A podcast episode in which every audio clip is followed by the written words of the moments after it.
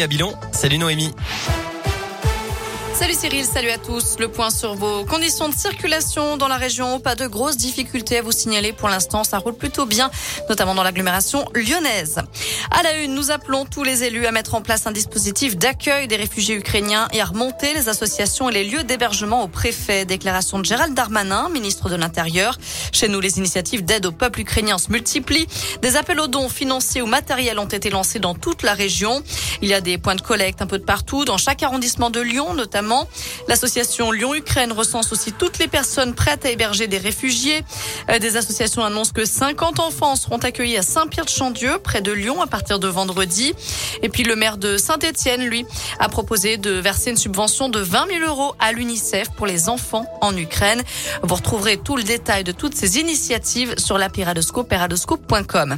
L'ONU, de son côté, estime que 12 millions de personnes auront besoin d'aide et lance un appel d'urgence pour lever 1,7 milliard de dollars pour l'aide humanitaire. De son côté, le président ukrainien s'est adressé au Parlement européen ce midi. Ne nous lâchez pas, sans vous, l'Ukraine sera seule. Volodymyr Zelensky demande l'intégration sans délai de son pays à l'UE. Le président du Conseil européen, Charles Michel, lui a répondu en déclarant Nous prendrons nos responsabilités. Pendant ce temps, l'offensive russe se poursuit. Pas plus tard que ce matin, des bombardements à Kharkiv, deuxième ville d'Ukraine, ont fait au moins 10 morts et plus de 20 blessés. Et un immense convoi militaire russe est en route vers Kiev, la capitale. Un appel à témoins lancé après une disparition inquiétante dans le Puy-de-Dôme, celle d'un homme de 47 ans habitant Saya. Il a été vu pour la dernière fois dimanche sur la commune de Saint-Tour-les-Roches. Son véhicule a été retrouvé hier à Orsine, à l'entrée d'un chemin de terre. On vous a mis sa photo et toutes les infos sur notre site internet www.radioscoop.com. Eux ratent le braquage d'une station-service. Deux frères ont été interpellés jeudi soir après une tentative de vol à main armée à Lorme dans la Loire. Le responsable de la station a eu le temps de s'enfermer dans le bâtiment et d'appeler la police. D'après le progrès, les deux hommes étaient repartis bredouille. Ils s'étaient réfugiés dans un immeuble où l'un d'eux vivait. C'est là que les policiers les ont arrêtés. Dans l'appartement, les forces de l'ordre ont retrouvé plusieurs armes, notamment des répliques de Kalachnikov. Ils seront jugés demain.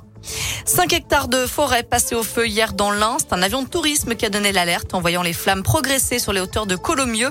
Les pompiers ont déployé d'importants moyens pour mettre fin au feu. On ignore pour l'instant son origine. Et puis à Lyon, une centaine de policiers municipaux ont manifesté ce midi devant l'hôtel de ville. Ils sont en grève aujourd'hui. Les négociations avec la mairie hier n'avaient pas permis de trouver un accord. Ils réclament notamment des hausses de salaire pour tous et des recrutements. Enfin, après Orpea, un nouveau scandale à venir dans les EHPAD privés. France 2 diffuse ce soir une enquête dans l'émission Cache Investigation sur les établissements Corian et Domus Vie. Il montrerait une obsession de la rentabilité. Voilà pour l'actu côté météo cet après-midi. C'est du très beau. Merci.